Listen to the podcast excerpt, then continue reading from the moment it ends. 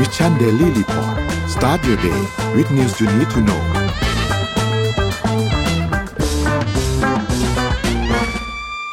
สวัสดีครับยินดีต้อนรับเข้าสู่ Mission Daily Report ประจำวันที่ 11 พฤษภาคม 2566 นะครับ วันนี้คุณอยู่กับพวกเรา2คนตอน7โมงถึง8โมงเช้า สวัสดีพี่เอ็มครับ สวัสดีค่ะนนท์สวัสดีท่านผู้ฟังทุกท่านค่ะ ครับ สวัสดีตอนเช้านะครับ เดี๋ยววันนี้พาไปอัปเดต เรื่องราวต่างๆกันนะครับ รวมถึงอัปเดตสถานการณ์หลาย ๆ อย่างด้วยนะครับ ไปดูตัวเลขกันก่อนครับว่าเป็นอย่างไรบ้างครับ อัปเดตตัวเลขล่าสุดครับเซตบ้านเราครับ 1,569.56 นะครับ บวก 0.31%นะครับ ถัดมาครับหุ้นต่างประเทศครับดาวโจนส์ครับอยู่ที่ประมาณ 33,456 นะครับ ติดลบ 0.31%คือต้องบอกว่าตลาดหุ้นของสหรัฐก่อนแล้วกันนะครับสำหรับตัวเลขอันนี้เนี่ยตัวเลขนี้ประกาศมาตอนประมาณช่วงสี่ทุ่มใช่ไหมครับ ก็จริงๆมีมีหลายตัวเลขที่ดีตัวปรับตัวขึ้นมา เพราะว่าตัวเลข CPI ที่ประกาศออกมาเมื่อคืนนี้เนี่ยค่อนข้างที่จะดีกว่าที่ตลาดคาดการณ์ไว้พอสมควรนะครับเราขอพาไปที่ฟุตซี่หนึ่งร้อยเลยแล้วกันนะครับฟุตซี่หนึ่งร้อยอยู่ที่ประมาณเจ็ดพันเจ็ดร้อยสามสิบเอ็ดนะครับติดลบศูนย์จุดสี่สองนะครับแล้วก็ห่างเสงนะครับอยู่ที่หนึ่งหมื่นเก้าพันเจ็ดร้อยหกสิบสองติดลบศูนย์จุดห้าสามนะครับถัดมาครับ ราคาน้ำมันดิบครับ WTI ครับอยู่ที่ 72.13 นะครับ ติดลบ 1.94%นะครับ แล้วก็ Brent ครับอยู่ที่ 76.03 ครับ ติดลบ 1.69%ครับ ราคาทองคำครับ ติดลบ 0.35%ครับ อยู่ที่ 2,027.52 นะครับ และสุดท้ายครับ คริปโตครับบิตคอยครับอยู่ที่ 28,000นะครับ บวกมา 2.4%นะครับอีเทเรียมอยู่ที่ประมาณ 1,870 นะครับ บวก 1.73%นะครับ Binance 314ครับ Solana 21.07แล้วก็ Bitkub Coin 1.58ครับ นี่เป็นอัปเดตตัวเลขทั้งหมดครับพี่เห็นพี่เอ็มพาไปดู Morning Talk หน่อยครับค่ะ Morning Talk วันนี้นะคะ เราจะมาชวนคุยเรื่องคอร์สเรียนฟรีค่ะ ถ้ามีคอร์สให้เลือกเรียนฟรีหนึ่งคอร์ส อยากเรียนเรื่องอะไร อยากจะพัฒนาทักษะด้านไหน อยากจะมีความรู้เรื่องไหนมากกว่าเดิม คอมเมนต์กันบอกหน่อยนะคะ คอมเมนต์มาบอกหน่อย สมมูลรอฟังอยู่ค่ะ ได้ครับพาไปพาไปต่อที่ข่าวเลยแล้วกันนะคะเอ่อครับก่อนหน้านี้เอ็มรายงานข่าวเรื่องเรื่อง non farm payroll ของเดือนเอพริลไปเนาะว่ามีตำแหน่งงานเกิดใหม่ 253,000 กว่าตำแหน่ง คือเยอะกว่าที่คาด ที่คาดไว้เนี่ยเพียง 180,000ตำแหน่งใช่ไหมคะ แต่ว่าก็ยังเล y o ออฟกันไม่จบค่ะนนท์บริษัทเทคเนี่ยยังเล y o ออฟอยู่นะคะ LinkedIn ประกาศปลดพนักงาน 712 716 คนค่ะ แล้วก็ปิดแอป In Career ในจีนค่ะ LinkedIn เนี่ยประกาศปรับโครงสร้างองค์กรในส่วนของฝ่ายที่ดูแลธุรกิจทั่วโลกและธุรกิจในจีน โดยให้เหตุผลถึงสภาพตลาดและพฤติกรรมลูกค้าที่เปลี่ยนแปลงอย่างรวดเร็วทำให้ต้องปลดพนักงานที่อยู่ในสองส่วนนี้รวม 716 คน คือต้องบอกก่อนว่า LinkedIn เนี่ยมันเป็นโซเชียลมีเดียใช่ไหมคะ แต่ว่าเป็นโซเชียลมีเดียที่ professional อะ ก็คือใช้หางาน แล้วก็จะมีรายได้จากการซื้อ ads ก็คือหมายถึงว่าบริษัทต่างๆ เนี่ย เวลาที่จะประกาศรับสมัครงานหรือว่าทำ employer branding สร้างแบรนด์ในจ้างค่ะ เขาก็จะยิง ads ใน LinkedIn คือแทนที่จะยิง ads ขายของปกติใน Facebook ในใน TikTok เนี้ยค่ะ ก็คือยิง ads ใน LinkedIn มันจะได้ผลกว่า แล้วอ่อีกส่วนหนึ่งก็คือ LinkedIn Premium ค่ะ ก็คือ คนที่เป็น recruiter หาคนทำงานเนี่ยเขาก็จะต้อง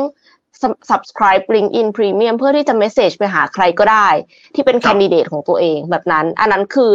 2 main revenue stream ของ LinkedIn ค่ะ ผลจากการปรับโครงสร้างนี้เนี่ยทำให้ LinkedIn ปิดบริการ In Career แอปหางานที่ทำตลาดเฉพาะในจีน เปลี่ยนมาโฟกัสการให้บริการบริษัทที่ดำเนินงานหลายสาขาทั่วโลกและมีสาขาในจีน ทั้งในส่วนของการจ้างงานและฝึกอบรม ส่วนกลุ่มที่ดูแลธุรกิจทั่วโลก จะปรับลดจำนวนทีม ลดจำนวนพนักงานฝ่ายบริหารและว่าจ้าง vendor มาช่วยดำเนินงานหลายส่วนแทนพนักงานประจำ LinkedIn ระบุว่าการเปลี่ยนแปลงนี้แม้มีการลดตำแหน่งบางส่วน แต่ก็มีการเพิ่มตำแหน่งงานใหม่ขึ้นมา 250 ตำแหน่ง เช่น ฝ่ายดำเนินงานฝ่ายธุรกิจใหม่และฝ่ายดูแลลูกค้า ซึ่งพนักงานที่ถูกปลดไปที่เข้าคุณสมบัติ ก็สามารถสมัครตำแหน่งเหล่านี้ได้ อันนี้คือเอ็มตังหงิดใจนิดนึง คือเขาเหมือนกับให้ข่าวออกมาเหมือน positive นะว่าคนที่ถูกเล y o อ f ไปก็สมัครมาใหม่ได้ แต่ทำไมคุณถึงไม่คิดจะโรเตทภายในก่อน ก่อนที่จะเล y o อ f เขาออกไป คือเหมือนกับว่าให้เขาสมัครก่อนข้างใน แล้วเสร็จแล้วถ้าสมัครเราได้ ก็จะไม่ถูกเล y o อ f แล้วก็จะไม่ต้องประกาศงานใหม่อะค่ะ แต่ว่าแบบเนี้ยคือเหมือนกับว่าต้องมาเริ่มต้นใหม่ เหมือนกันกับผู้สมัครคนอื่น ๆ ถึงแม้ว่าเขาจะทำงานกับคุณมานานขนาดไหนแล้วก็ตาม อันนี้ก็เป็นอีกข่าวหนึ่งค่ะ ที่ทำให้รู้สึกว่าเราต้อง up skill re skill กันนะคะ เพราะว่าคือตลาดงานมันไม่แน่นอนเลยอะค่ะ อืม จริงจริงครับน่าน่าคือ เป็นข่าวที่ดูน่าสนใจและน่าเป็นห่วงในเวลาเดียวกันนนขอพาไปที่ถัดมาครับ พาไปที่ Adobe ครับ เป็นเรื่องการเหมือนกับเปิดสำนักงานในประเทศไทย เมื่อวานนี้ก็ถือว่าเป็น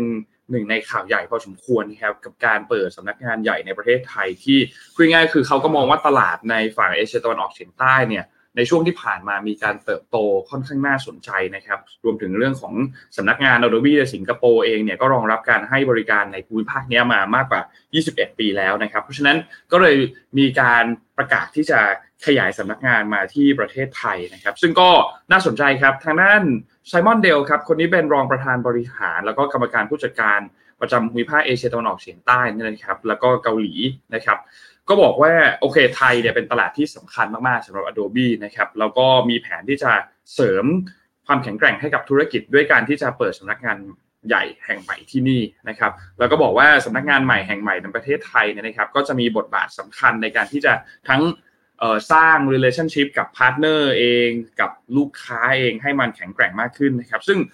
ตัวพาร์ทเนอร์ของเขาเนี่ยนะครับก็จะมีทั้งเซ็นทรัลรีเทลนะครับสยามพิวรรธน์นะครับ ซึ่งก็น่าสนใจเพราะว่าน่าจะมีอาจจะมีเรื่องของการสร้าง experience ใหม่ๆ ให้ลูกค้าได้ดีมากยิ่งขึ้นด้วยนะครับ ซึ่ง Adobe เนี่ยพูดตามตรงก็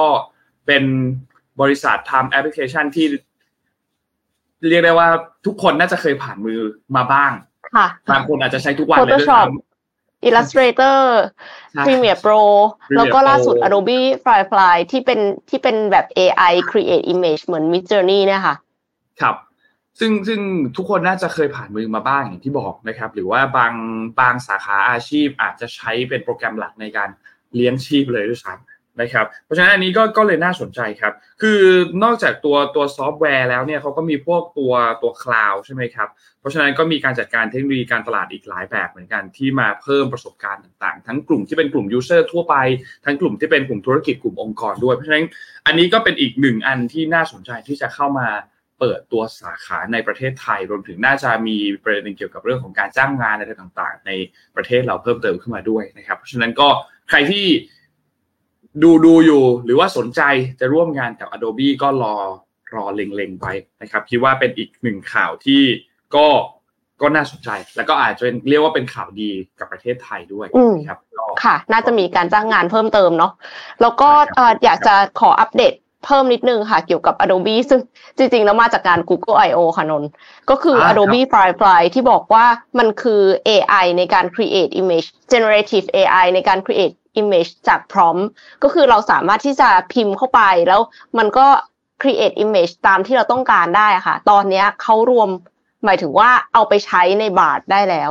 Google Bard ที่ที่มันแข่งกับ Chat GPT อะครับเออขอทีมงานนำภาพขึ้นมานิดนึงค่ะ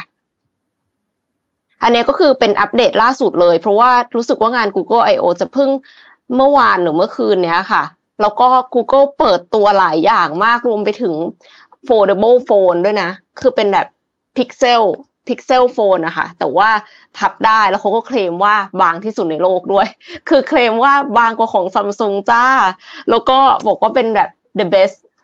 the best phone ที่ใช้ Android อะก็เพราะว่าเพราะว่า Google เป็นคน ทำ Android ใช่ไหมแล้วเขาก็บอกว่ามันเป็นโฟนที่ดีที่สุด แล้วก็นอกเหนือจากนั้นก็คือมี AI อีกหลายตัว แล้วก็รวมไปถึงการใช้ Adobe Firefly ในในนี้ด้วยค่ะ ใน Google Bard ทีมงานเอ็มเพิ่งส่งเอ็มส่งภาพเข้าไปตอนที่นนกำลังอ่านข่าวนี้อยู่อะค่ะ เห็นไหมคะโอเคอย่างไงให้ทีมงานภาพขึ้นมา อ่า เนี่ยค่ะ ก็คือไม่ต้องไม่ต้องไปเข้าใน Adobe เองนะคะ bard.google.com ซึ่งปัจจุบันนี้เนี่ยไม่มี wait list แล้วนะคะ ทุกคนสามารถใช้ได้ใน 180 ประเทศทั่วโลก เพราะฉะนั้นก็คือเข้าไปใช้ตัว generative AI ตัวเนี้ยของ Adobe เพื่อที่จะสร้างรูปได้เลยค่ะ แต่ว่าแน่นอนค่ะ Microsoft เองเขาก็ไม่ได้นิ่งนอนใจนะคะ เขาก็มีอัปเดตเช่นเดียวกันค่ะ ขอต่อไปที่ข่าว Microsoft นิดนึงค่ะ เป็น Microsoft เนี่ยเขาเพิ่มฟีเจอร์สร้างภาพจาก DALL-E ใน PowerPoint คือแต่เดิมอะเราได้ยินดออีมาหลายรอบแล้วดออีหนึ่งดออีสองอะไรอย่างเงี้ยคือสร้างภาพโดย generative AI ก็คล้ายๆกันกับกับ Adobe อันเนี้ยนะคะ แต่ว่าตอนนี้สิ่งที่ง่ายสำคัญก็คือมันใช้ได้ใน PowerPoint แต่เดิมมันต้องแบบมี API อะไรอย่างงี้ด้วยนะ แปลว่าคนที่ไม่ค่อย tech เท่าไหร่ค่ะ เขาจะใช้ลำบากมากเขาก็ต้องไปใช้ค่ายอื่นใช่ปะ Canva นี่คือใช้ง่ายมากถ้าคนที่ใช้ Canva อยู่แล้ว แต่ปรากฏว่าตอนนี้ค่ะ Microsoft เนี่ยเขาขยายฟีเจอร์ Copilot ให้แอปในชุด Microsoft 365 เพิ่มฟีเจอร์ที่ชาว PowerPoint รอคอย ก็คือการสร้างภาพตามคำสั่งจาก DALL-E นั่นเองค่ะ เพื่อให้มีภาพประกอบสไลด์ โดยที่เราไม่ต้องไปตามหาภาพ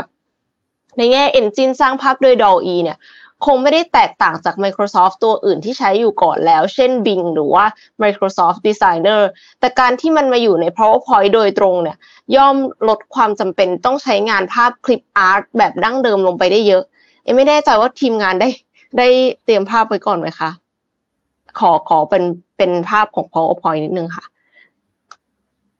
นอกจากฟีเจอร์ d a l e ที่สร้างภาพแล้วค่ะ Microsoft ยังเพิ่มฟีเจอร์ใช้ AI ช่วยในการแต่งข้อความในสไลด์ให้ใหม่ด้วยนะคะ เราสามารถนำข้อความยาวๆจาก Microsoft Word เนี่ยมาให้ AI สรุปเป็น bullet point ในสไลด์ให้อ่านง่ายขึ้นแทน คือหมายความว่า นอกจากจะสรุปแล้วอะสรุปให้เราเข้าใจแล้วสรุปเราก็ใส่ PowerPoint slide เลยก็ได้ด้วยนะคะ หรือการให้ AI ปรับคำใหม่ให้กระชับตรงประเด็นมากขึ้นก็ได้เช่นกัน และ Microsoft เนี่ยยังเปิดให้ทดสอบ Microsoft 365 Copilot ในกลุ่มเล็กๆ คือเดิมทีมันเล็กมากนะคะ มีลูกค้าองค์กรเพียง 20 รายได้รับการทดสอบ แต่ว่าตอนนี้เพิ่มขึ้นมาเป็น 600 องค์กรแล้วค่ะ ถ้าได้ผลดี อีกไม่นานก็คงเปิดให้ใช้สาธารณะค่ะ ก็เป็นอัปเดตที่ไม่แพ้กันเลยนะคะ Google กับ Microsoft ในการใช้ AI generative AI มาสร้างภาพในแบบที่ user friendly มากขึ้นค่ะ ดูดูจะแข่งกันน่าดูเหมือนกันครับน่าน่าซึ่งเป็นประโยชน์ต่อเป็นประผู้โยบชน์ริโภค ถูกต้องครับเป็นประโยชน์มากเป็นประโยชน์มากเมื่อกี้นนท์นนท์ขอเสริมอีกอันหนึ่งที่น่าสนใจของ Adobe ที่มาเปิดสำนักงานในในไทยนี่นะครับมีอีกอันหนึ่งที่น่าสนใจก็คือโอเคเป็นไปได้ว่าเราอาจจะได้เห็นพวกฟีเจอร์ใหม่ ๆ ที่ปกติแล้วเนี่ยเวลาเปิดตัวเนี่ยอาจจะเปิดตัวในต่างประเทศก่อน แต่พอเรามีสำนักงานในไทยแล้วเนี่ยมันเป็นไปได้ที่อาจจะเปิดตัวพร้อม ๆ กันเลย รวมถึงเรื่องของตัวแพ็กเกจต่างๆ ในในตัวยูเซอร์เองอะอาจจะมีแบบโปรโมชั่นนู่นนี่ไหมที่มาทำการตลาดให้ค่าใช้จ่าย เพราะค่าใช้จ่ายพูดถ้าพูดกันตามตรง ค่าใช้จ่าย Adobe แพงเองค่ะก็ก็ก็แพงนะ ไม่ได้ไม่ได้ถูก ไม่ได้แบบว่า ไม่ได้ไม่ได้เข้าถึงง่ายมากขนาดนั้นอะไรเงี้ยก็ก็นี่อันนี้ก็เป็นอีกหนึ่งเหตุผลที่ต้องบอกว่าไม่ควรจะเกิดขึ้นนะ หมายถึงว่าเรื่องของการแคร็กเถื่อนอะไรเงี้ยนะครับที่เกิดขึ้นในในหลาย ๆ พื้นที่เนี่ยนะครับ บางส่วนก็มีการใช้โปรแกรมเถื่อนกันซึ่ง ก็การเข้ามาเปิดในสำนักงานก็อาจจะทำให้แก้ไขปัญหานี้ได้ ไม่ไม่มากก็น้อยนะครับ แต่คิดว่าก็ต้องรอติดตามดูครับว่า move อันนี้น่าจะเป็นแบบไหนได้บ้างนะครับ ก็อาจจะมีโปรโมชั่นมาช่วยลดค่าใช้จ่ายได้ไหมในบางส่วน หรือว่าพวกที่เป็นเขาเรียกว่าสำหรับนักศึกษาหรือว่าสำหรับองค์กรถ้าซื้อเป็นแพ็คใหญ่อะไรเงี้ยก็ก็รอดูครับ น่าติดตามดูครับ พาไปดูข่าวถัดไปครับนุ้งขอพาไปที่ตัวเลขเนี่ยแหละครับ CPI ของที่สหรัฐที่มีการประกาศมาเมื่อวานนี้นะครับ ก็ต้องบอกว่าก่อนที่จะเริ่มต้น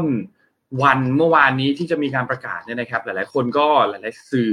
ก็มีการคาดการ์ประเด็นเรื่องนี้ว่า เอ๊ตัวเลข CPI ที่จะออกมาเนี่ยก็จับตามองกันน่าดูเหมือนกันนะครับ เพราะว่าเขาก็คาดการณ์กันไว้ในอยู่ที่ประมาณ 5%นะครับ ซึ่งตัวเลขอินเดียนที่ออกมาจริงๆเนี่ยมันต่ำกว่าที่คาดการไว้คือมันออกมาที่ 4.9%แล้วก็ต่ำกว่าที่ตลาดเนี่ยมีการคาดการกันไว้นะครับ คือก่อนหน้านี้เนี่ยเฟดเนี่ยเพิ่งมีการปรับขึ้นดอกเบี้ยใช่ไหมครับ 0.25%ก่อนหน้านี้ที่ปรับขึ้นมาใช่ไหมครับ แล้วก็หลาย ๆ สัญญาณเนี่ยก็ดูเหมือนจะบอกว่าโอเคหลังจากนี้อาจจะไม่ได้มีการปรับขึ้นไปแล้ว แต่ว่าก็จะ ไม่ปรับลงด้วยเช่นเดียวกัน ก็น่าจะคงอัตราดอกเบี้ยไว้ที่ประมาณนี้เนี่ยไปจนถึงช่วงสิ้นปี อย่างน้อยค่อยมาคุยกันอีกทีหนึ่งปี 2024 ว่าจะมีการปรับดอกเบี้ยลงมาหรือเปล่านะครับแต่สุดท้ายแล้วก็กลายเป็นข่าวดีครับ เพราะว่าตัวเลข forecast อย่างที่ทุกท่านเห็นบนหน้าจอนี่แหละครับอยู่ที่ 5%แต่สุดท้ายออกมา 4.9%นะครับก็ดันให้สินทรัพย์หลาย ๆ อย่างเนี่ยที่มีความเสี่ยงค่อนข้างสูงเนี่ยนะครับมีการพุ่งขึ้นมานะครับแล้วก็เฟดเนี่ยก็เป็นข่าวที่อาจจะไปกระทบกับเรื่องของเฟดด้วยว่า ก็อาจจะไม่ได้มีการปรับขึ้นอัตราดอกเบี้ยหลังจากนี้แล้ว แต่จะมีการปรับลดไหมเนี่ยอันนี้เดี๋ยวอาจจะต้องดูตัวเลขต่อไปในอีกครั้งถัดมาด้วยนะครับซึ่งต้องบอกว่าในเดือนเมษายนที่ผ่านมาเนี่ยนะครับตัวเลข CPI ทั่วไปที่รวมทั้งหมวดอาหารแล้วก็พลังงานเนี่ยปรับตัวขึ้น 4.9%นะครับซึ่งก็ต่ำกว่าที่คาดการไว้แล้วก็ CPI ทั่วไปปรับตัวสูงขึ้น 0.4%เมื่อเทียบกันเดือนต่อเดือนต่อเดือน ซึ่งอันนี้ก็เป็นไปตรงไปตามที่ตลาดคาดการเอาไว้ก่อนหน้านี้แล้วนะครับ ส่วน CPI ที่เป็น CPI core หรือว่า CPI พื้นฐานนะครับ ที่ไม่นับรวมหมวดอาหารแล้วก็พลังงานนะครับ ก็ปรับตัวขึ้นบวก 5.5%เมื่อเทียบ year on year นะครับ ซึ่งก็เช่นเดียวกันครับตามที่คาดไว้เหมือนกันนะครับ แล้วก็สูงขึ้น 0.4%เมื่อเทียบกันเดือนต่อเดือนนะครับทำให้หลายอันเลยครับ ทั้งดาวโจนส์เช่น S&P 500 บิตคอยราคาน้ำมันเองก็ ปรับตัวขึ้นมาพอสมควรนะครับรวมถึงราคาทองคำด้วยนะครับ ก็ต้องบอกว่าเป็นตัวเลขที่ค่อนข้างค่อนข้างน่าสนใจครับค่อนข้างดีแล้วก็ต้องบอกว่าลดลงมา CPI ลดลงต่ำกว่า 5%เนี่ยเป็นครั้งแรกด้วยเหมือนกันนะครับ ที่นับตั้งแต่หลังจากที่มีการปรับเรื่องของอัตราดอกเบี้ยอะไรพวกนี้มานะครับ ก็น่าจะมีการผ่อนคลายนโยบายทางการเงินจากธนาคารกลางสหรัฐด้วยนะครับ รวมถึงเรื่องของการหยุดขึ้นอัตราดอกเบี้ยด้วยนะครับ ก็ประมาณนี้ครับ รวมถึงเป้าหมายของเฟดที่อยู่ที่2%อันนี้ก็อาจจะเข้าใกล้มากขึ้นหรือเปล่า อันนี้ต้องรอติดตามดูนะครับคิดว่าหลังจากนี้น่าจะมีอัปเดตกันพอสมควรเลยแหละสำหรับเรื่องของตัวเลข และรวมถึงมาตรการการผ่อนคลายทางการเงินต่างๆ ของธนาคารกลางสหรัฐนะครับ ประมาณนี้ครับเรื่องของเฟดครับเมื่อวานนี้ที่เอ้ยเรื่องของตัวเลข CPI ที่อัปเดตกันมาเมื่อวานนี้ครับ ค่ะ ก็ยังต้องติดตามนะคะ ใครที่เป็นนักลงทุนเนี่ยก็ขึ้นรถไฟเหาะกันบ่อยนิดนึงนะคะครับไปต่อค่ะที่ข่าวของเทคโนโลยีค่ะซัมซุงค่ะ เปิดตัวแอปพลิเคชันช่วยปิดเสียงรบกวนสำหรับผู้ที่มีภาวะออทิสติกค่ะ ไม่แน่ใจว่ามีท่านอื่นเป็นไหมคะ แต่ว่าจริงๆแล้วเอ็มก็รู้สึกเหมือนกัน เรื่องแบบเสียงรบกวนแล้วมันทำให้ไม่มีสมาธิอะค่ะ บางทีก็รู้สึกเครียดขึ้นมา เวลาที่มีเสียงอย่างอื่นเข้ามาเยอะๆอะค่ะ ผู้ที่มีภาวะออทิสติกหลายคนเนี่ยเขาอาจจะไวต่อสิ่งเร้า เช่นเสียงรบกวนจากสภาพแวดล้อมโดยรอบ จึงทำให้ต้องใช้อุปกรณ์ช่วยลดเสียงรบกวน เช่น หูฟัง เพื่อให้สิ่งเร้าเหล่านั้นเนี่ยไม่กระทบต่อการดำเนินชีวิตมากเกินไปค่ะ เพื่อแก้ปัญหานี้ซัมซุงแบรนด์เทคโนโลยีชั้นนำจากเกาหลีใต้ ร่วมมือกับบริษัทด้านการตลาดและโฆษณา Cheil Worldwide เปิดตัวแอปพลิเคชันบนสมาร์ทโฟนที่สามารถตัดเสียงรบกวนและยังเลือกลดระดับเสียงเฉพาะบางเสียง ที่อาจกระตุ้นให้เกิดความกลัวในผู้ที่อ่อนไหวทำให้ใช้ชีวิตสะดวกขึ้นค่ะแอปพลิเคชันนี้ชื่อว่า Unfear เป็นแอปพลิเคชันที่จะทำงานร่วมกับชุดหูฟัง Galaxy Buds ก็คือถ้าไม่ซื้อ Galaxy Buds ก็จะใช้ Unfear ไม่ได้นั่นเองนะคะทำหน้าที่สแกนคลังเสียง นับพันแบบเรียลไทม์เพื่อระบุสิ่งเร้าที่ก่อกวนและยับยั้งเสียงเหล่านั้น ในขณะที่กำลังเกิดขึ้นค่ะ เพื่อที่จะให้ผู้ใช้งานสามารถสลับปิดเปิดเสียงรบกวนได้ด้วยนะคะ เช่น เสียงไซเรน เสียงเด็กร้องไห้ เสียงหมาเห่า เสียงบนรถไฟใต้ดินค่ะ นอกจากเสียงรบกวนภายนอกแล้ว สิ่งที่อยู่ภายในโทรศัพท์มือถืออย่างอย่างเช่น เสียงระเบิดในภาพยนตร์ แล้วก็วิดีโอเกม เสียงพูดคุยเบื้องหลังในเพลง ก็สามารถปิดได้ด้วยค่ะ แอปพลิเคชันนี้เนี่ยได้รับการทดสอบใช้งานจริงจากกลุ่มผู้ที่มีภาวะออทิสติกกว่า 100 ราย ได้รับการรับรองโดยสมาคมจิตเวชศาสตร์ และวิจัยสุขภาพจิตของสเปน และได้รับการทดสอบโดยองค์กรออทิสติกอีก10 แห่ง ซึ่งผู้พัฒนาก็หวังว่าแอปพลิเคชันนี้จะช่วยให้มีผู้ที่มีภาวะออทิสติก สามารถใช้งานในชีวิตประจำวันได้ง่ายขึ้นค่ะ มีตัวช่วยปกป้องจากสิ่งเร้าที่ก่อให้เกิดความวิตกกังวล และแอปพลิเคชันก็ยังมีประโยชน์ต่อผู้ที่มีความผิดปกติทางการได้ยิน แล้วก็ช่วยให้ คนมีสมาธิในระหว่างการสนทนามากขึ้นด้วยค่ะ ก็ปัจจุบันนี้แอปพลิเคชัน Unfear มีให้บริการบนสมาร์ทโฟนที่ใช้ Android นะคะรองรับภาษาอังกฤษและสเปน จะเปิดตัวทั่วโลกในปีนี้ แต่ว่าก็คือใช้กับ Galaxy Buds อะค่ะ ก็คือต้องใช้ Galaxy Buds ด้วยนะคะ ถ้าจะอยากใช้อันนี้ ซึ่งเอ็มคิดว่ามันไม่ได้มีประโยชน์เฉพาะสำหรับผู้ที่มีภาวะออทิสติก แต่ว่าคนทั่วไปอะค่ะ จริงๆ หลายครั้งที่เราต้องการ concentrate อะไรบางอย่าง เราก็ต้องใช้หูฟังตัดเสียงรบกวนภายนอกเนาะแต่ว่าอันเนี้ยมันเลือกได้เลยว่าจะตัดเสียงอะไร ก็รู้สึกว่าเป็นเทคโนโลยีที่ล้ำขึ้นไปอีกขั้นหนึ่งค่ะ น่าสนใจมากนะนนนนชอบประโยคที่เขาใช้ PR ก็คือเอ่อ noise cancellation ก็จะช่วยคนพวกนี้แหละ แต่ว่ามันจะ isolate เขาเขาก็เลยออกโซลูชันอันใหม่ขึ้นมาที่ไม่ไม่ไม่ทำให้คนกลุ่มนี้เนี่ยที่มีอาการเหล่านี้เนี่ยถูก isolate เนาะแต่สามารถที่จะช่วยเรื่องของอาการต่างๆได้ช่วยลดเสียงรบกวนนู่นนี่ต่างๆได้ เมื่อกี้มีคนบอกว่าเออฟังเรื่องนี้แล้วคิดถึงทนายอูยองอู ก็เป็นหนึ่งในซีรีส์ที่ที่เป็นซีรีส์เกี่ยวข้องกับคนที่มีอาการ ASD แล้วก็นนนนดูแล้วนนก็นึกถึง The Good Doctor ที่เป็นหมอเหมือนกัน เป็นหมอแต่ว่าเป็นเป็นหมอที่มีอาการ ASD ใช่นนดูแต่นนดูเวอร์ชันฝรั่งนะครับ original คือเวอร์ชันเกาหลียังไม่เคยดูเหมือนกันแต่ว่าเวอร์ชันฝรั่งเนี่ยดู เพราะว่ามีในชอบมากเวอร์ชันเกาหลี ดูเวอร์ชันเกาหลีนักแสดงแสดงดีมากค่ะนนแต่ยังไม่เคยดูเวอร์ชันเกาหลี แต่ดูเวอร์ชันฝรั่งที่ Freddie Highmore แสดงที่ Fred Freddie Highmore คือคนที่เป็นเอ่อชาลีในเรื่อง Charlie and Chocolate Factory ครับ Willy Wonka อันนั้นนะเออเขาเป็นนักแสดงกันก็อันนั้นก็แสดงดีดีมากเหมือนกันรู้สึกว่าแบบเออต้องได้ควรจะได้รางวัลอะไรสักอย่างเพราะว่าแบบเออเขาแสดงดีมาก ก็เป็นอีกหนึ่งเรื่องที่ดูแล้วก็ชอบอะชอบแล้วก็เพิ่งดูจบซีซั่นล่าสุดไปซีซั่นเจ็ดไปเนี่ยนะครับรอซีซั่นต่อไป ก็ดีครับ ใครยังไม่เคยดูไปดู แล้วก็รวมถึงข่าวนี้ด้วยน่าค่อนข้างน่าสนใจมากนนพาไปดูต่อที่ประเด็นเรื่องของหุ้นไอทีวีนิดหนึ่งครับ เรื่องหุ้นไอทีวีเนี่ยต้องบอกว่าคือต้องบอกว่าช่วงท้ายของโค้งการเลือกตั้งแบบนี้เนี่ย ก็จะมีข่าวหลาย ๆ อย่าง ที่ต้องบอกว่าโจมตีทุกพักนั่นแหละนะครับมีข่าวแล้วครับโจมตีทุกพักอย่างเมื่อวานนี้ที่เราพูดถึงประเด็นของการยิงเลเซอร์ไปที่สะพานพระรามแปดใช่ไหมครับ อันนั้นก็เป็นเป็นประเด็นอันหนึ่งของพรรครวมไทยสร้างชาตินะครับมีประเด็นเรื่องของพรรคเพื่อไทยที่เราอาจจะยังไม่ได้พูดถึงเมื่อวานนี้แต่เป็นเรื่องของ อดีตนายกทักษิณที่โพสต์ในทวิตเตอร์ว่าจะขอกลับบ้านนะครับ ในช่วงเดือนกรกฎาคมนะครับ ซึ่งก็เป็นเป็นช่วงโค้งสุดท้ายของการเลือกตั้งพอดี อาจจะอาจจะมองว่าเป็นเรื่องของการหาเสียงได้ไหมสุดข้อดีข้อเสียก็ก็ก็นุว่ามีทั้งคู่นะครับ รวมถึงประเด็นอันนี้เช่นเดียวกันนะครับ ที่เกี่ยวข้องกับเรื่องของหุ้นสื่อไอทีวีของพิธาลิมเจริญรัตหัวหน้าพักก้าวไกลนะครับ อันนี้น่าสนใจครับ เพราะว่า มีคนเอาไปเปรียบเทียบกับตอนก่อนหน้านี้ที่เป็นประเด็นของคุณธนาธรตอนนู้นนะครับในปี 62 นะครับ ก็ต้องบอกว่ามีทั้งจุดที่เหมือนและมีทั้งจุดที่ต่างกันนะครับ วันนี้นนเลยอยากจะเอาตัวเหตุการณ์มาค่อยๆ ไล่ให้ฟังกันนิดนึงว่ามันเกิดอะไรขึ้นนะครับ คือคุณพิธาเนี่ยมีหุ้นอยู่ คือหุ้นไอทีวีเนี่ยนะครับไอทีวีเนี่ยเป็นบริษัทที่ ประกอบกิจการเกี่ยวกับเรื่องของการรับจ้างโฆษณาประชาสัมพันธ์ต่างๆนะครับ แล้วก็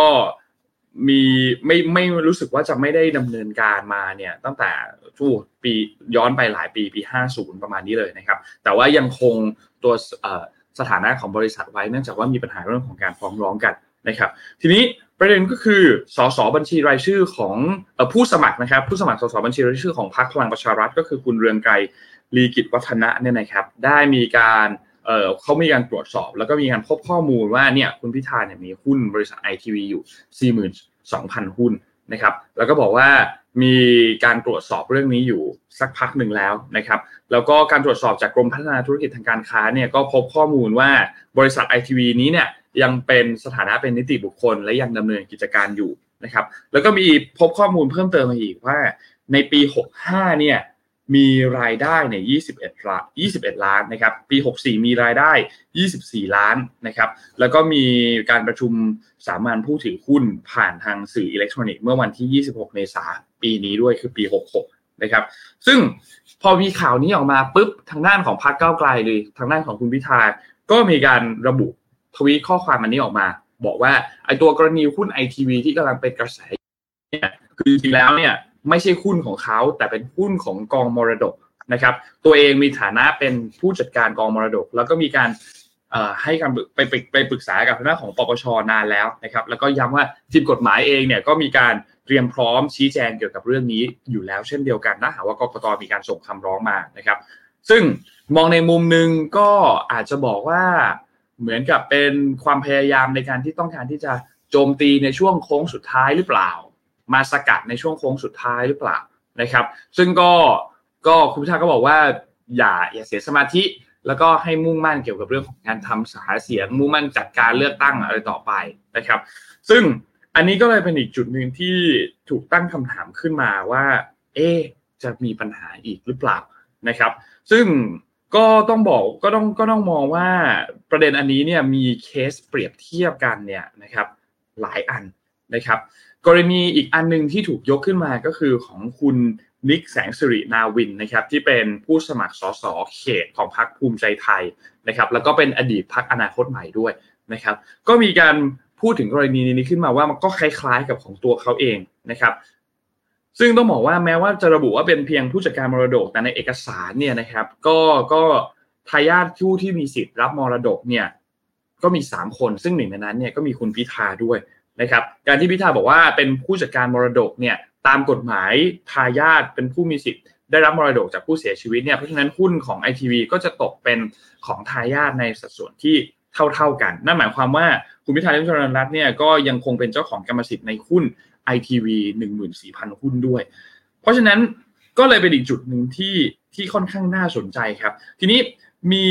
มีการให้สัมภาษณ์กับสื่อเอ่อ THE STANDARD ไปสัมภาษณ์คุณพิธาเกี่ยวกับประเด็นของหุ้นดังกล่าวว่าเป็นหุ้นของกองมรดกที่ตัวเองเป็นผู้จัดการกองมรดกหรือเปล่า แล้วเท่านั้นแล้วแล้วก็แล้วก็จะซ้ำรอยกับของคุณธนาธรในปี 62ไหมพิธาก็บอกว่าจะไม่ซ้ำรอยนะครับ เมื่อวานนี้อัปเดตล่าสุดครับ ก็คือทางด้านคุณอนุพงษ์ชัยเลิศนะครับที่ชัยฤทธิ์นะครับที่เป็นรองผู้อำนวยการองค์การกระจายเสียงและแพร่ภาพสาธารณะถือว่าสสทเนี่ยนะครับ แล้วก็ไทย PBS ด้วยนะครับ ก็มีการชี้แจงจากรายงานประจำปีของปีที่แล้วคือปี 65 นะครับ บริษัท ITV จำกัดมหาชนเนี่ย สถานะของบริษัทเนี่ยคือหยุดประกอบกิจการสถานีโทรทัศน์ไอทีวีไปเนี่ยตั้งแต่ 7 มีนาปี 2550 นะครับสืบเนื่องจากเรื่องของการบอกเลิกสัญญาร่วมงานสำนักปลัดสำนักนายกรัฐมนตรี แล้วก็มีการถอดหุ้นไอทีวีจากการซื้อขายไปตั้งแต่ปี 2557 นะครับแล้วก็รักษาสถานะความเป็นนิติบุคคลไว้เพื่อดำเนินการฟ้องกับสปนต่อไปนะครับสปนเนี่ยคือสำนักงานปลัดสำนักนายกรัฐมนตรีนะครับ ซึ่งก็ก็ก็เลยกลายเป็นประเด็นว่าเอ๊ะไม่ได้ประกอบกิจการสื่อแล้วนะครับแต่ว่ายังคงสถานะบริษัทไว้เพราะมีปัญหาเรื่องของงานฟ้องร้องต่อไปนะครับ ก็เลยต้องมาดูกันอีกทีหนึ่งครับว่าสุดท้ายแล้วเรื่องของการตัดสินเนี่ยจะต้องทำอย่างไรต่อ เพราะว่าในเรื่องของการตัดสินเนี่ย เมื่อวานนี้นนก็ได้ไปอ่านการวิเคราะห์ในหลาย ๆ เพจ บางเพจก็บอกว่า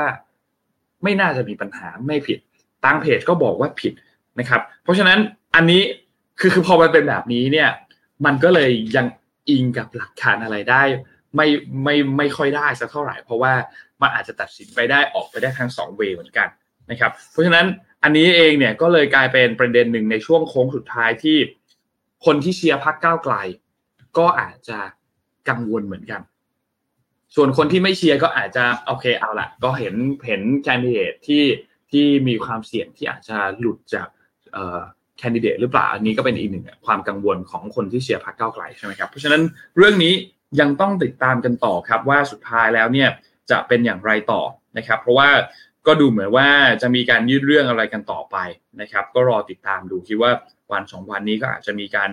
อัปเดตประเด็นอันนี้เพิ่มเติมขึ้นมาอีกนะครับ ซึ่งก็มองในมุมนึงอาจจะมองเป็นการกันแกล้งไหมก็ก็อาจจะว่าเป็นไปได้เหมือนกันนะครับ ก็รอติดตามดูครับ เพราะว่าเมื่อวานนี้จากที่คุณพิธาให้สัมภาษณ์ระหว่างที่ลงพื้นที่เนี่ยก็บอกว่าในทางกฎหมายเนี่ยไม่ไม่มีอะไรที่จะต้องกังวล แล้วก็มีการประเมินไว้แล้วว่าช่วงโค้งสุดท้ายเรื่องนี้เนี่ยจะถูกหยิบยกขึ้นมาเพื่อ discredit หรือว่าเอามาทำอะไรเพื่อหวังผลทางการเมือง เพื่อลดทอนความเชื่อมั่นนะครับ ซึ่งก็ขอให้ประชาชนที่สนับสนุนพรรคเก้าไกลเองก็ไม่ต้องกังวล เพราะว่าการเลือกตั้งครั้งนี้ ไม่ใช่เรื่องส่วนตัวของตน แต่เป็นเรื่องที่ทุกคนอยากให้เห็นประเทศไทยเนี่ยเกิดการเปลี่ยนแปลงนะครับก็รอติดตามดูครับช่วงโค้งสุดท้ายของการเลือกตั้งแล้ววันนี้วันที่ 11 แล้วเหลือเวลาอีกเพียง 3 วันเท่านั้นก็จะเข้าสู่วันเลือกตั้งที่ทุกคนจะต้องเข้าคูหาเข้าไปกาพรรคที่ท่านต้องการที่จะให้เข้าไปอยู่ในสภานะครับ ประมาณนี้ครับสำหรับข่าวไอทีวีครับ ค่ะอ่อพาไปต่อที่ข่าว AI นะคะ แต่ว่าอันนี้เป็นเหมือนคำเตือนจากวอร์เรนบัฟเฟตคือทุกท่านก็คงรู้จักวอร์เรนบัฟเฟตดีแล้วนะคะ ว่าเป็นผู้ถือหุ้นรายใหญ่และ CEO ของ Berkshire Hathaway ซึ่งเป็นที่รู้จักกันดีในฐานะนักลงทุนชื่อดังด้วยอะค่ะ ในงานประชุมขอโทษค่ะ ประชุมผู้ถือหุ้นประจำปีของ Berkshire Hathaway เนี่ยเขาพูดถึงเทคโนโลยี AI โดยวอร์เรนเนี่ยเขามองว่า การคิดค้น AI เป็นเหมือนดังการคิดค้นระเบิดนิวเคลียร์ที่จะก่อให้เกิดสถานการณ์เป็นเหมือนสงครามโลกครั้งที่สองในวงการเทคค่ะ เขาตั้งข้อสังเกตว่าขีดความสามารถของ AI ในอนาคตเนี่ยจะเป็นอย่างไรใน การที่ AI จะมาแทนที่มนุษย์ด้วยนะคะ แล้วก็อีกหลายแง่มุมที่มนุษย์อาจจะยังไม่สามารถรับรู้ได้ จากข้อจำกัดของมนุษย์ โดยการที่ AI เนี่ยมีขีดความสามารถในการทำสิ่งที่หลากหลาย เป็นสิ่งที่น่ากังวลค่ะวอร์เรนบัฟเฟตเนี่ยเขายังได้พูดถึงคำพูดของไอน์สไตน์เกี่ยวกับระเบิดนิวเคลียร์ที่เกิดจากความสามารถของมนุษย์ที่สามารถแยกอะตอมของสสารได้สำเร็จ จนนำมาสู่การคิดค้นระเบิดนิวเคลียร์ในที่สุด โดยไอน์สไตน์เนี่ยระบุว่าระเบิดนิวเคลียร์ได้เปลี่ยนแปลงทุกสิ่งทุกอย่างไป แต่วิธีคิดของมนุษย์ไม่ได้เปลี่ยนแปลงไป อันนี้ก็คือเช่นเดียวกัน คือ AI เข้ามาแต่วิธีคิดของมนุษย์ก็ยังเหมือนเดิมวอร์เรนเขายังกล่าวอีกว่า AI จะก็คือตัวบัฟเฟตเนี่ยเขาออกมาต่อต้านอาวุธนิวเคลียร์มาอย่างยาวนานนะคะ แล้วก็ พูดถึงอันตรายที่เกิดขึ้นจากการมาถึงของ AI อยู่บ่อยครั้ง ก็เป็นอีกคนดังหนึ่งที่ออกมาพูดให้ประชาคมโลกเนี่ยระมัดระวังการใช้เทคโนโลยี AI คือมันตลกตรงที่อีลอนมัสก์เนี่ยเขาก็บอกตั้งแต่นานมาแล้วว่าเขากลัวเขากลัว AI แต่เขาก็ไม่หยุดนะ คือพูดปากก็พูดว่ากลัว มือก็ทำไปค่ะ ก็ทำ AI ไป Truth GPT เพื่อค้นหาความจริงของจักรวาลอะไรเนี่ย แล้วก็คือมันก็ยังมีคนที่ คนที่รู้เรื่องอะ ก็กลัวแซมอัลต์แมน Open AI เนี่ยเขาก็บอกนะว่าเขากลัว ถ้าเขาไม่กลัวเนี่ย ก็แปลกแล้วเขาก็ไม่ควรจะมานั่งอยู่ในตำแหน่งนี้แล้วเพราะเขารู้เยอะเขาก็เลยกลัวนะคะ ก็มีเจฟฟรีย์ฮินตันผู้พัฒนา AI ที่ลาออกมาจาก Google เนี่ยเขาก็ออกโรงเตือนประชาคมโลกเมื่อไม่นานมานี้เช่นกันค่ะทำเนียบข่าวเองก็ไม่ได้นิ่งนอนใจค่ะทำเนียบข่าวเนี่ย เริ่มออกมาแสดงท่าทีเรื่องนโยบาย AI ว่ามีผลกระทบอย่างไร โดยจะเชิญบริษัทไอทีสาย AI เข้ามาแสดงความคิดเห็น เรื่องผลกระทบต่อ AI ในงานสัมมนาสายแฮกเกอร์ DEF DEF Con 31 ในช่วงเดือนสิงหาคมนะคะ บริษัทที่ระบุว่าจะเข้าร่วมแล้วเนี่ยคือ Anthropic Google Hugging Face Microsoft Nvidia OpenAI แล้วก็ Stability AI ค่ะ สหรัฐอเมริกาเนี่ยกำลังอยู่ระหว่างการร่าง AI Bill of Rights and AI Risk Management Framework แล้วก็ยังจะออกร่างกฎเกณฑ์การใช้งาน AI ของหน่วยงานภาครัฐด้วย นอกจากนี้ National Science Foundation ของสหรัฐเนี่ยยังประกาศงบประมาณ 140 ล้านดอลลาร์ ตั้งศูนย์วิจัย National AI Research Institute อีก 7 แห่งทั่วประเทศ ซึ่งจะทำให้สหรัฐอเมริกามีศูนย์วิจัย AI แห่งชาติรวมเป็น 25 แห่งแล้วค่ะ คือทั้งนี้ก็มีหลายคอมเมนต์นะคะ มีคนตั้งข้อสังเกตว่าสหรัฐเนี่ยตื่นเต้นไหวตัว เพราะว่ากลัวว่าตัวเองจะสู้จีนไม่ได้หรือเปล่า คือเพราะว่าในสหรัฐอเมริกาเนี่ยการจะเก็บข้อมูลนำข้อมูลมาใช้เนี่ย ทุกอย่างต้องได้รับการยินยอมใช่ไหมคะแต่ว่าในจีนเนี่ยเหมือนประชาชนก็ยินยอมอยู่แล้วอะค่ะ อยากจะใช้ข้อมูลอะไรก็ใช้ถ้าภาครัฐรวบรวม ข้อมูลของตัวเองไปแล้วในที่สุดเขาก็คาดหวังว่าจะได้ประโยชน์ คือคนจีนเนี่ยเขาคาดหวังว่า โอเค เอาข้อมูลฉันไปใช่ไหมได้ ถ้าอย่างนั้นเนี่ย สิ่งต่อไปที่ฉันจะเห็นเนี่ยต้องเป็นสิ่งที่ฉันต้องการนะ ก็คือยืนยอมให้ใช้ข้อมูล แต่ว่าก็คาดหวังกับสิ่งที่จะได้เช่นเดียวกัน ดังนั้น AI ของจีนเนี่ย ด้วยความที่ Data มันมีเยอะกว่าค่ะ แล้วก็ คือจำนวนประชากรก็เยอะกว่าด้วยอยู่แล้ว แล้วจำนวนคนที่ให้คอนเซนต์มันก็เยอะกว่าด้วยอยู่แล้ว ยังไง AI ของจีนเนี่ยพัฒนาไวแน่ๆ ดังนั้นก็เลยอาจจะเป็นอีกสาเหตุหนึ่งที่สหรัฐอเมริกาเนี่ย ค่อนข้างกลัวค่ะ คิดว่าไงคะนน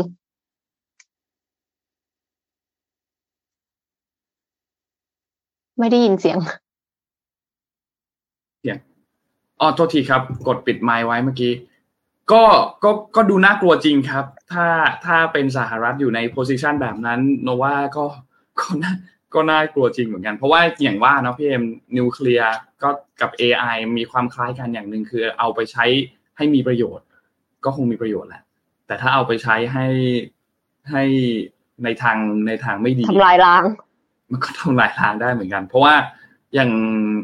ไอ้พวก พวกพวกที่เราเห็นล่าสุดพวก Chat GPT นู่นนี่ต่างๆ เนี่ย เราก็เห็นแล้วว่ามันก็มีความแบบน่ากลัวอยู่ในตัวของมันเองเหมือนกันแต่ว่าก็ต้องรอติดตามดูครับว่าว่าจะถูกนำมาใช้แบบไหนน่าสนใจครับ เรื่องนี้นงขอพาไปข่าวประชาสัมพันธ์อันนึงครับ ที่อยากจะเอามาฝากทุกคนที่ต้องบอกว่าเหมาะกับคนที่เป็นนักลงทุนนะครับ แล้วก็บอกว่ามีกิจกรรมสนุกสนุกมาให้เล่นเพื่อร่วมรุ้นรับรางวัลกันไปด้วยนะครับ คือตอนนี้เนี่ย Bitcup Academy เนี่ยนะครับ เขาเป็นแพลตฟอร์มที่ต้องบอกว่ารวบรวมความรู้เกี่ยวกับเรื่องของสินทรัพย์ดิจิทัลของ Bitkub อยู่นะครับก็มีการเปิดตัวฟีเจอร์ที่น่าสนใจมากๆ อันหนึ่งก็คือ learn to earn นะครับ learn to earn คืออะไรอธิบายสั้นๆ แบบนี้ก่อน มันคือเป็นเหมือนประสบการณ์การเรียนรู้แบบใหม่ที่ไม่ใช่แค่เรานั่งเรียนอยู่เฉยๆอย่างเดียว แต่ว่าเป็นการเรียนแล้วที่ก็ตอบคำถามเพื่อที่จะรับรางวัลพิเศษต่างๆ ด้วย ซึ่งหมายความว่า การที่เราเข้าไปเรียนในตัว Bit ในใน Bitkub Academy เนี่ยก็มีโอกาสที่เราจะได้รับรางวัลเป็นสกุลเงินดิจิตอลหรือเป็นโทเค็นอะไรต่างๆ นั่นเอง ซึ่งวิธีการเนี่ยง่ายมากเลยครับ เข้าไปในเว็บไซต์ Bitkub Academy นะครับ สมัครสมาชิก แล้วก็ไปเรียนรู้ไม่ว่าจะมีหลายอย่างเลยครับ ในนั้นเป็นสินเรื่องของสินทรัพย์ดิจิทัลเรื่องของเทคโนโลยีต่างๆ ที่จะเข้ามาเปลี่ยนแปลงโลก รวมถึงเรื่องของบล็อกเชนด้วยนะครับ แล้วก็ตอบคำถามมันจะมีตัว main quizมันจะมีตัวป๊อปควิสซึ่งพอท่านตอบคำถามแล้วเนี่ยก็จะสะสมแต้มที่เป็นคะแนนนี่นะครับแล้วเอาไปแลกของรางวัลต่อได้ ซึ่งก็เป็นอีกกิจกรรมอันหนึ่งที่น่าสนใจนะครับ ซึ่งท่านก็ไม่อยากให้ทุกท่านพลาดนะครับเพราะต้องบอกว่าวันนี้เนี่ยมีกิจกรรมพิเศษที่มาให้เฉพาะแฟนๆ Mission Daily Report ที่กำลังฟังอยู่ตอนนี้ด้วยนะครับ คือตอนนี้ Mission to the Moon เนี่ยกำลังเปิดโอกาสให้ทุกคนที่อยากที่จะร่วมกิจกรรมนะครับ มา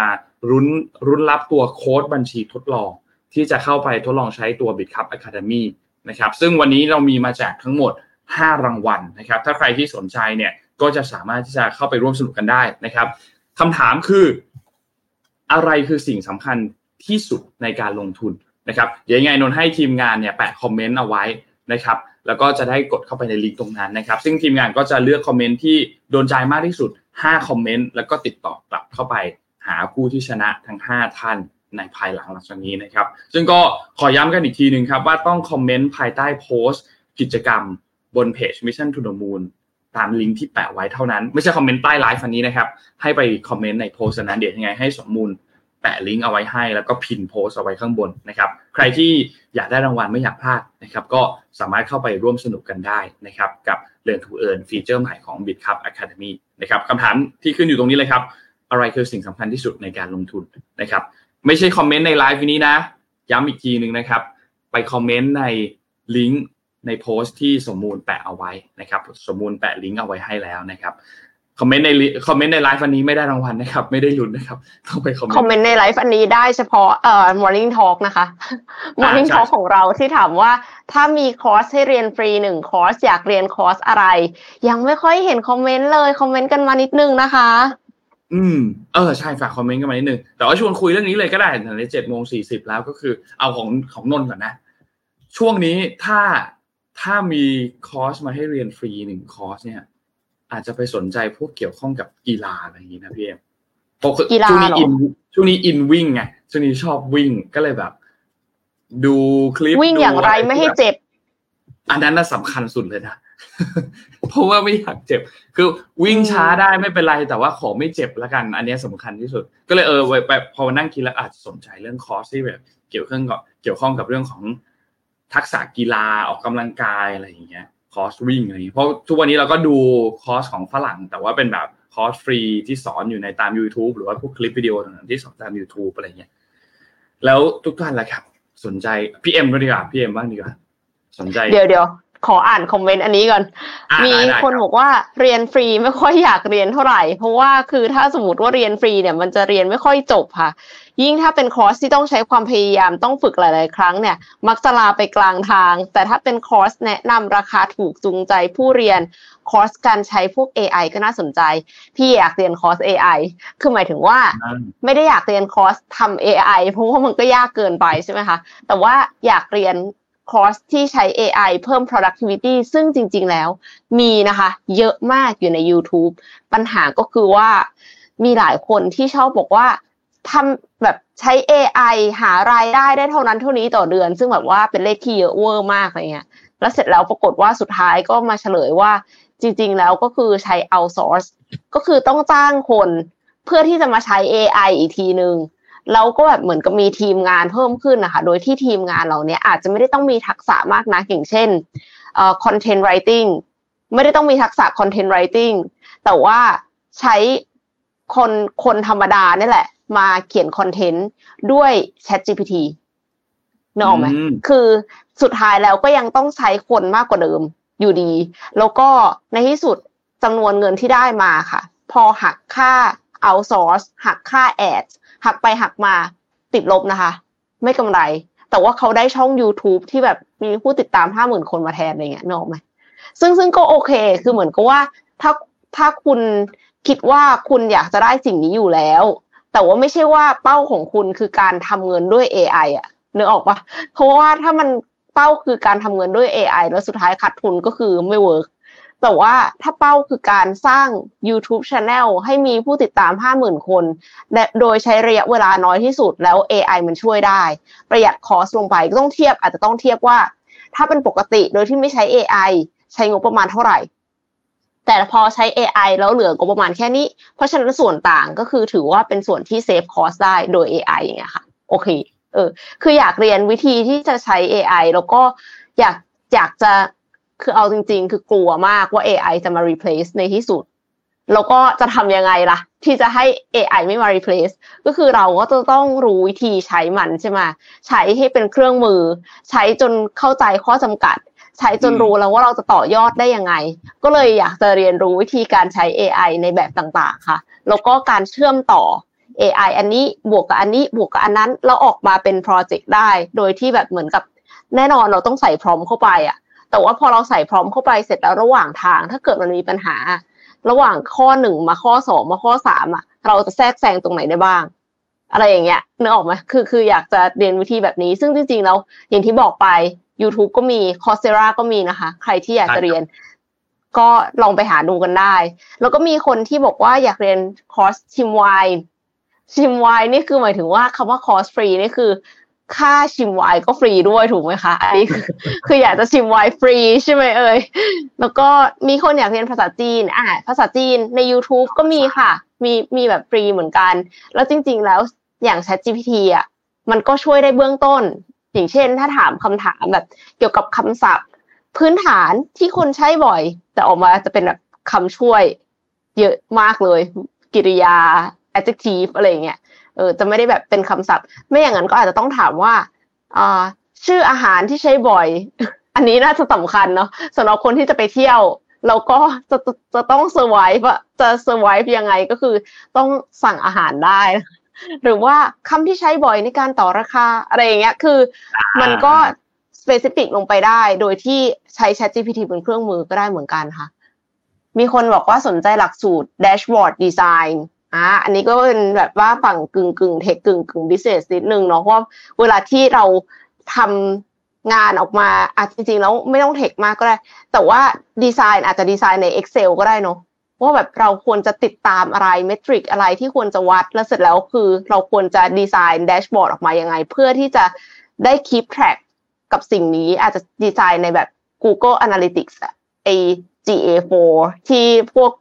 Marketing เขาต้องใช้กันเงี้ยก็ ก็อาจจะมีแบบนึงอ๋อมีมีคนอยากเรียนเรื่อง soft skill การพูดค่ะ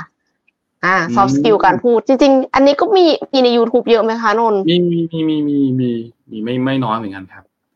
มีมีไม่น้อยเหมือนกัน แต่สุดท้ายแล้วมันต้องต้องเอาลองเอาไปใช้ด้วยเนาะทุกอันเลยนะใช่ใช่ทุกอันเลย พอพอเรียนแล้วต้องเอาไปใช้ ก็จะช่วยเหลือได้ค่อนข้างเยอะเลยครับ น่าสนใจจริงค่ะ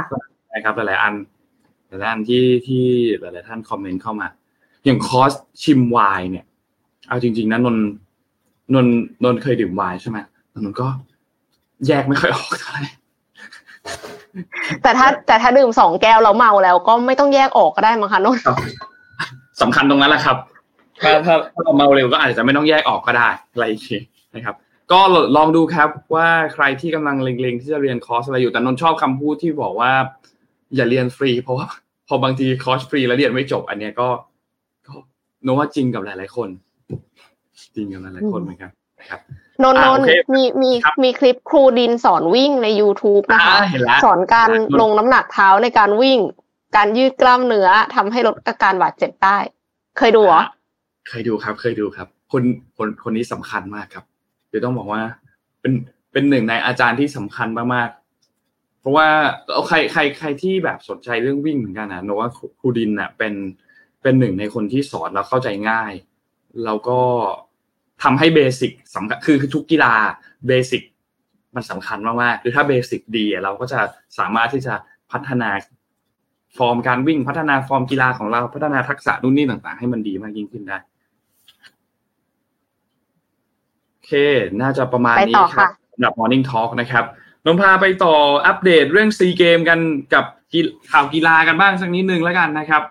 เมื่อวานนี้เนี่ยต้องบอกว่ามีหลายรายการที่แข่งนะครับ รวมถึงรายการวิ่งผลัดด้วยนะครับ4คูณ100นี่ยนะครับ คือของของไทยเนี่ยนะครับ มีการเปลี่ยนตัวนักกีฬา เนื่องจากว่าเอ่อบิวภูริพลที่มีอาการบาดเจ็บจากการวิ่ง 200 เมตรไปนะครับ ก็ สรุปแล้วเนี่ยต้องพักประมาณ 1 เดือนนะครับแล้วก็มีการเปลี่ยนตัวเข้ามานะครับเมื่อวานนี้เนี่ยไทยใน4คูณ100 ของประเภทชายเนี่ยนะครับได้อ่อที่ 2 ได้เหรียญเงินไปนะครับก็ก็ต้องบอกว่าสูสีมากๆนะครับแล้วก็ของผู้หญิงเนี่ย4คูณ100เนี่ยเข้าเป็นเหรียญทองนะครับได้เหรียญทองมาเข้าได้ได้รับชัยชนะมา แล้วก็มีมีกีฬาอื่น ๆด้วยนะครับ ทีนี้วันนี้พอมาอัปเดตเรื่องของตัวเลขเหรียญแล้วเนี่ยนะครับในประจำวันที่10 พฤษภาคมเมื่อวานนี้เนี่ยนะครับ ก็เป็นเวียดนามครับที่แซงกลับขึ้นมาเป็นอันดับหนึ่งมี 49 เหรียญทองนะครับ แล้วก็ตามมาด้วยกัมพูชา 47 เหรียญทอง และไทยเป็นอันดับที่ 3 45 เหรียญทองนะครับ ก็มาร่วมเชียร์กันต่อในวันนี้ครับพี่เอ็มเพราะว่าวันนี้ก็จะมีรายการของออวิ่ง 10,000 เมตรด้วยนะครับ ที่ทางด้านคิรินตันติเวศเนี่ยลงแข่งต่อเพื่อลุ้นเหรียญทเหรียญทองที่ 3 ของเขาในรายการซีเกมครั้งที่ 32 ที่จัดขึ้นในครั้งนี้นะครับ ก็ต้องรอติดตามดูอีกทีหนึ่งว่าจะอาจจะถอนตัวหรือเปล่า เพราะว่าเท่าที่อัปเดตข่าวเนี่ยดูเหมือนว่าคิรินจะมีอาการเจ็บบริเวณเอ็นร้อยหวายด้วยนะครับ ก็ต้องรออัปเดตกันอีกทีหนึ่งในช่วงบ่ายของวันนี้น่าจะมีอัปเดตกันพอสมควรนะครับ ว่าจะได้ลงแข่งในประเภทถึงหมื่นเมตรหรือเปล่านะครับ ส่วนบอลเมื่อคืนนี้ครับก็มิลานดาร์บี้แมตช์ นะครับเอซีมิลานเจอกับอินเตอร์มิลานนะครับเมื่อวานนี้ก็เป็นบ้าน AC แข่งกันที่ซานซีโร่นะครับเป็นเปิดบ้านแพ้ทางด้านอินเตอร์มิลานไป 2-0 นะครับต้องบอกว่าอินเตอร์เมื่อคืนฟอร์มดีมากนะครับ ก็น่าสนใจครับว่าในนัดที่ 2 ในสัปดาห์หน้าเนี่ยทั้งคู่ของแมนซิตี้แล้วก็เรอัลมาดริดที่เสมอกันมาที่ซานติอาโกเบร์นาเบวหนึ่งประตูต่อหนึ่งก่อน แล้วก็ทั้งคู่ที่ แข่งกันที่ซานซีโร่และอินเตอร์ชนะไป 2-0เนี่ยนะครับรอติดตามในแมตช์ที่ 2 สัปดาห์หน้ากันว่า ใครจะเป็นผู้ที่จะได้เข้าไปชิง ไปเตะกันที่อิสตันบูลในรอบชิงของยูฟ่าแชมเปี้ยนส์ลีกใน final นะครับก็น่าจะประมาณนี้ครับ ข่าวกีฬาอัปเดตสั้นๆ ก็รอเชียร์ซีเกมส์ประเทศไทยกันต่อในตลอดวันนี้ครับ ว่าจะเป็นอย่างไรกันต่อครับ ค่ะ ไปที่ข่าวฮอลลีวูดกันบ้างนะคะไหนๆก็มาที่ข่าวกีฬาแล้วมาที่ข่าวบันเทิงบ้างค่ะ แต่ว่าข่าวอาจจะไม่ค่อยบันเทิงเท่าไหร่ค่ะ เพราะว่าฮอลลีวูดเนี่ยเขาใช้ AI เขียนบทภาพยนตร์แล้วค่ะ คือข่าวเนี้ยเป็นข่าวจากแวดวงอุตสาหกรรมบันเทิงของสหรัฐอเมริกาอย่างฮอลลีวูดซึ่ง หลายสัปดาห์แล้วนะคะ ที่หลายสตูดิโอเนี่ยสร้างภาพยนตร์ทั้งแบบฉายโรงหนังหรือตามสตรีมมิ่งต่างๆ เขามีแผนที่จะใช้ AI เขียนบทจากหนังสือหรือว่า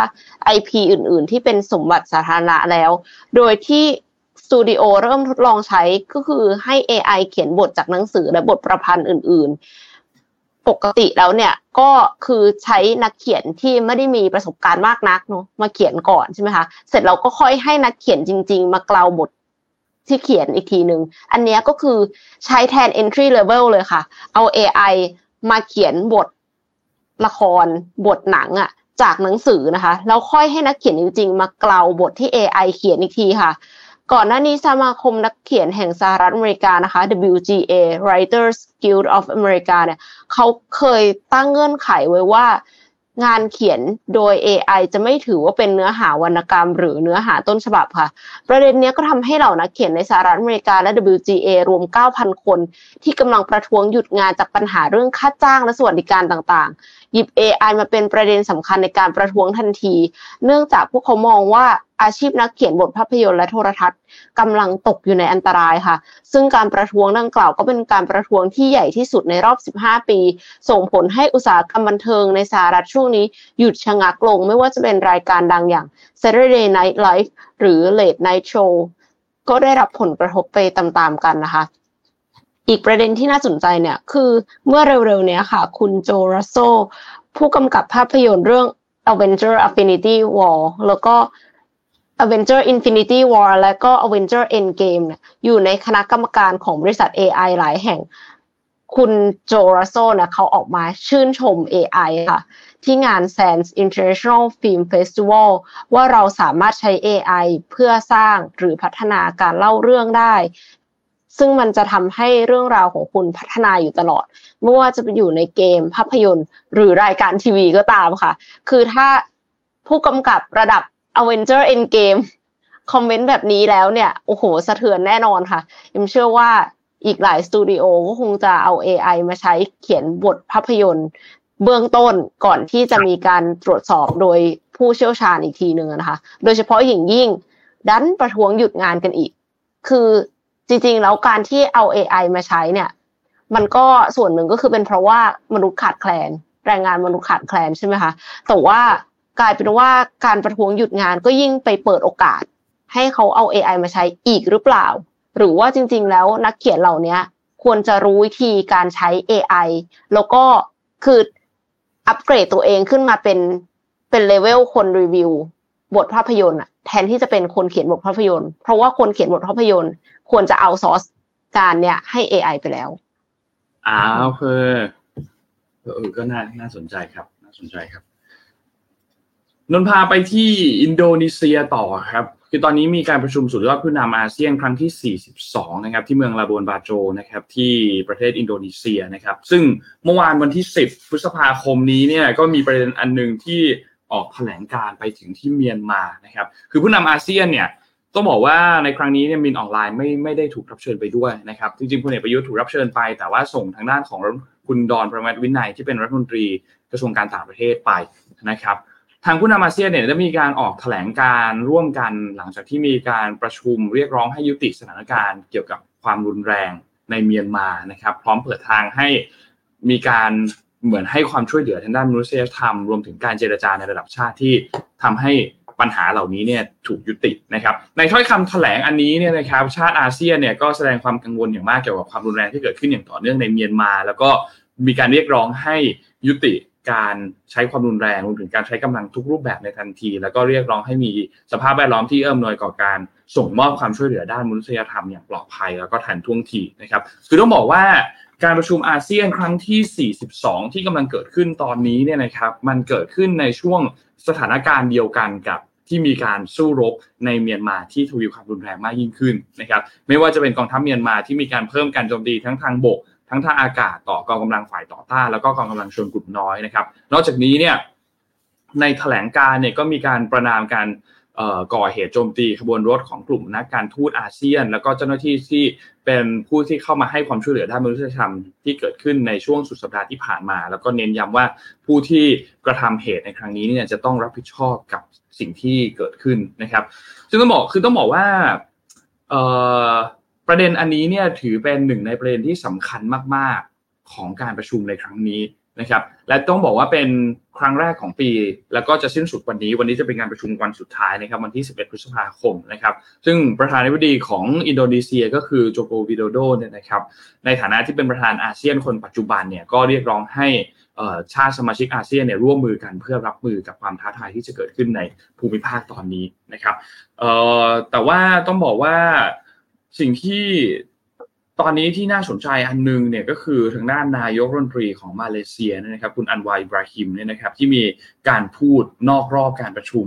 ก็บอกว่ามาเลเซียเนี่ยเขาก็รู้สึกผิดหวังที่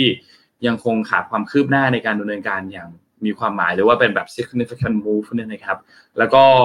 ตามสันนิภาพอย่าง 5PC สันธรรมติ 5 ประการที่ก่อนหน้านี้เอาอาจจะเคยมาพูดคุยกันแล้วเนี่ยนะครับ เพื่อที่จะยุติความขัดแย้งในเมียนมานะครับ ก็น่าจะประมาณนี้ครับสำหรับ ถลงการที่ออกมาประนามทางด้านเมียนมา แล้วก็รวมถึงสถานการณ์ที่เกิดขึ้นในเมียนมาหวังว่าจะค่อยๆคลี่คลาย แล้วก็ไม่มีความรุนแรงมากไปกว่านี้ที่เกิดขึ้นในเมียนมานะครับนุ่นขอพาอีกอันหนึ่งด้วยเลยเชิญเลยค่ะนนโอเคอีกเรื่องหนึ่งคือเรื่องของ Apple ครับ พอดีพอดีเป็นข่าวที่ทีมงาน พอดีเป็นแฟนบอยเออก็เลยแบบขอขอขอขอ ปิดท้ายสักนิดหนึ่งเหมือนกัน คือคือปีนี้เนี่ยเราเราน่าจะได้เห็น iPhone กันอยู่แล้ว ใช่ไหมครับ แล้วก็คนก็รอรอติดตามกันดูเหมือนกันว่า iPhone รุ่นที่กำลังจะออกมาเนี่ยจะเป็นอย่างไรนะครับ รวมถึง fanboy บางคนที่เขาอาจจะอยู่ในโปรแกรมที่เป็นโปรแกรมแบบ trade in เนาะบางคนก็เปลี่ยน iPhone ทุกปีนะพี่เอ็มคือ trade in เลยก็คือเหมือนกับว่าราคาดีใช่ไหมคะอ่าใช่เอาเครื่องเก่าไปขายหรือจะเอาไปแลกเป็นส่วนลด กับทาง Apple เอง แล้วก็เอาเครื่องใหม่มาใช้ก็จะมีการเปลี่ยนเครื่องกันทุกปี บางคนก็มองว่าเอ้ยแบบนี้เขาคุ้มนะเขาก็ได้เปลี่ยนเครื่องทุกปีได้ใช้ฟีเจอร์ใหม่ ๆ ที่ออกมากับตัวโทรศัพท์ทุกปี บางคนอาจจะมองว่าเฮ้ยเขาอยากที่จะใช้ไปก่อนเลยสี่ปีห้าปีแล้วค่อยมาเปลี่ยนกันอีกทีนึง ก็แล้วแต่คนมีมุมมองหลาย ๆ คนที่ใช้โทรศัพท์ก็อาจจะมีมุมมองที่แตกต่างกันนะครับ เพราะฉะนั้นในในรอบนี้เนี่ยก็เลย น่าสนใจครับ ตัว iPhone 15 ที่ตอนนี้ยังไม่ได้มีการประกาศในออกมาอย่างเป็นทางการ ว่าจะวางขายในเดือนไหนก็น่าจะช่วงเดิมแหละครับช่วงท้ายๆปีนะครับหรือว่าจะมีฟีเจอร์อะไรออกมาบ้างนะครับ คนก็มีการคาดการณ์กันหลายอันนะครับ แล้วก็มีคนที่คาดการณ์กันว่าในปีหน้าปี 2024นะครับเราอาจจะได้เห็น iPhone ที่เป็นรุ่น เขาใช้คาว่ารุ่น Ultra นะ คือเป็นรุ่นที่แบบอาจจะขนาดใหญ่และใหญ่ที่สุด ตั้งแต่ที่เคยเห็นมาด้วย คือณปัจจุบันรุ่นที่ใหญ่ที่สุดของ iPhone มันคือ iPhone 14 Pro Max ใช่ไหมครับขนาดหน้าจอเนี่ยมันจะอยู่ที่ 6.69 นิ้วนะครับแต่ว่ารุ่นที่จะออกมาในปีปีหน้าเนี่ยอาจจะ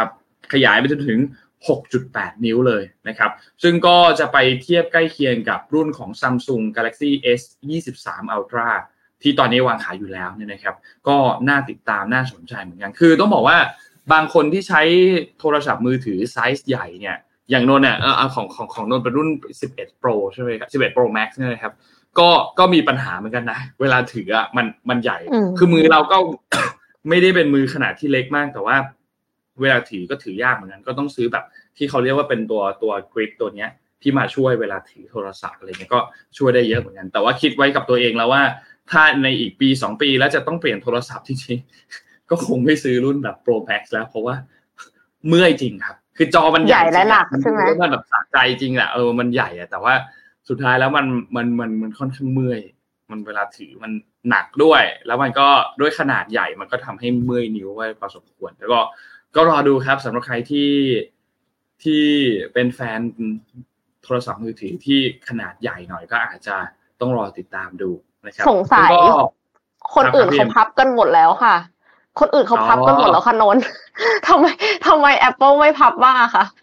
นั่นน่ะสิครับ อันนี้ก็เป็นอีกอันหนึ่งที่ที่รอตามดูเหมือนกันว่าว่าจะออกรุ่นพับไหมคือเท่าที่ เท่าที่ลองลองตามข่าวมาเนี่ย เหมือนรุ่นพับมันจะตกไปอยู่ในรุ่นที่เป็นแบบ iPad เป็นรุ่นที่เป็นแบบแท็บเล็ตที่ที่จะมีแบบรุ่นพับอะไรเงี้ย แต่ว่าโทรศัพท์ยังยังไม่เห็นครับ ตัว iPhone เนี่ยยังไม่ค่อยเห็นข่าว ที่เป็นรุ่นพับสักเท่าไหร่ อีกอันหนึ่งที่คนรอลุ้นกันก็คือพอร์ตชาร์จที่จะเปลี่ยนจากตัว USB-C เป็น USB-C เป็น Thunderbolt นะครับ ก็ก็รอดูครับว่าจะได้ไหมแต่คิดว่าน่าน่าจะต้องเปลี่ยนแหละครับ ด้วยกฎหมายต่างๆ ที่บังคับใช้ในสหภาพยุโรปเองก็อาจจะทำให้ Apple เองก็ต้องมีการปรับตัวเหมือนกัน แต่กลัวอย่างหนึ่งคือกลัวจะเปลี่ยนแค่ที่ยุโรปไปเลยครับ แต่ว่าที่ประเทศอื่น ตัวที่ประเทศอื่นๆเป็นแบบไลนิ่งเหมือนเดิมกลัวจะเป็นแบบนั้น แต่หวังว่าจะไม่เกิดขึ้นนะ ก็รอดูรอดูครับ รอดูครับค่ะ คือจริงๆอะอย่างที่บอกว่ายี่ห้ออื่นเขาพับกันแล้วเนี่ย คือซัมซุงอะพับมานานแล้วถูกไหมคะ เป็น Galaxy Fold 4 แล้วก็กำลังจะมี Galaxy Fold 5 แล้วยี่ห้ออื่นแบบ oppo vivo ก็น่าจะพับแล้วรู้สึก แล้วก็ล่าสุดค่ะ จากงาน Google I/O อะของ Google เองอะ Pixel อะก็มี โทรศัพท์รุ่นพับแล้วเหมือนกัน แต่ก็คือราคาก็คือแรงมากเลยทีเดียวนะคะ เริ่มต้นที่ 1,799 US ดอลลาร์ แต่ว่าเขาบอกว่ามันแบบ seamless มาก บางที่สุด แล้วก็คือถ้าสามารถที่จะใช้สองจอในเวลาเดียวกันอะหมายความว่าจอหนึ่ง display ภาษาหนึ่งอีกจอหนึ่ง display อีกภาษาหนึ่งก็ได้นะด้วยเพื่อที่จะใช้ในการแปลภาษาเรียลไทม์ค่ะ โอ้โห เด็ดมากเลย รู้สึกว่าแบบอะไรจะ ไฮโซขนาดนี้เวอร์วังขนาดนี้ แล้วก็คือการที่มันเปิดแบบนี้ แล้วก็ มันจะมีข้างหนึ่งที่เป็นกล้อง กล้องหลังอะอีกข้างหนึ่งที่เป็นจอที่เป็นจอเล็กอะค่ะ สามารถที่จะถ่ายรูปด้วยกล้องหลังด้วยตัวเองได้เซลฟี่ด้วยกล้องหลังอะเพราะฉะนั้นก็คือแบบใช้ความละเอียดได้เต็มที่เลย น่าจะเหมาะกับสาย content creator มาก แต่ว่าเดี๋ยวพรุ่งนี้เอ็มจะมาอัปเดตเพิ่มเติมเรื่อง Google I.O. ค่ะ งานของ Google ที่เพิ่งเปิดตัวไป หลายอย่างมากๆเลย ติดตามกันนะคะ ติดตามกันครับคิดว่าน่าจะประมาณนี้ครับ วันนี้สำหรับการอัปเดตเรื่องราวต่างๆ ก็โค้งสุดท้ายของการเลือกตั้งครับ อย่าลืมไปใช้สิทธิ์กันวันที่ 14 นี้ไม่ว่าท่านจะเลือกใครก็ตามสำคัญที่สุดคือออกไปใช้สิทธิ์นะครับ ก็อยากทุกคนออกไปใช้สิทธิ์กันเยอะๆครับอยากเห็นตัวเลขกันมาใช้สิทธิ์ที่สูงๆนะครับ วันนี้น่าจะประมาณนี้ครับ ขอบคุณท่านผู้ฟังทุกๆท่านมากครับ ที่ติดตาม Mission Daily Report นะครับ แล้วก็อย่าลืมกิจกรรมที่เมื่อกี้สมมูลแปะลิงก์มาให้ไปเข้าไปเล่นกันของ BitCup Academy นะครับ ก็จะได้ลุ้นรับรางวัลกันด้วย 5 รางวัลนะครับ วันนี้เราสองคนลาไปก่อนครับ แล้วพบกันใหม่อีกครั้งหนึ่งในวันพรุ่งนี้วันศุกร์ครับ สวัสดีครับ สวัสดีค่ะ Mission Daily Report start your day with news you need to know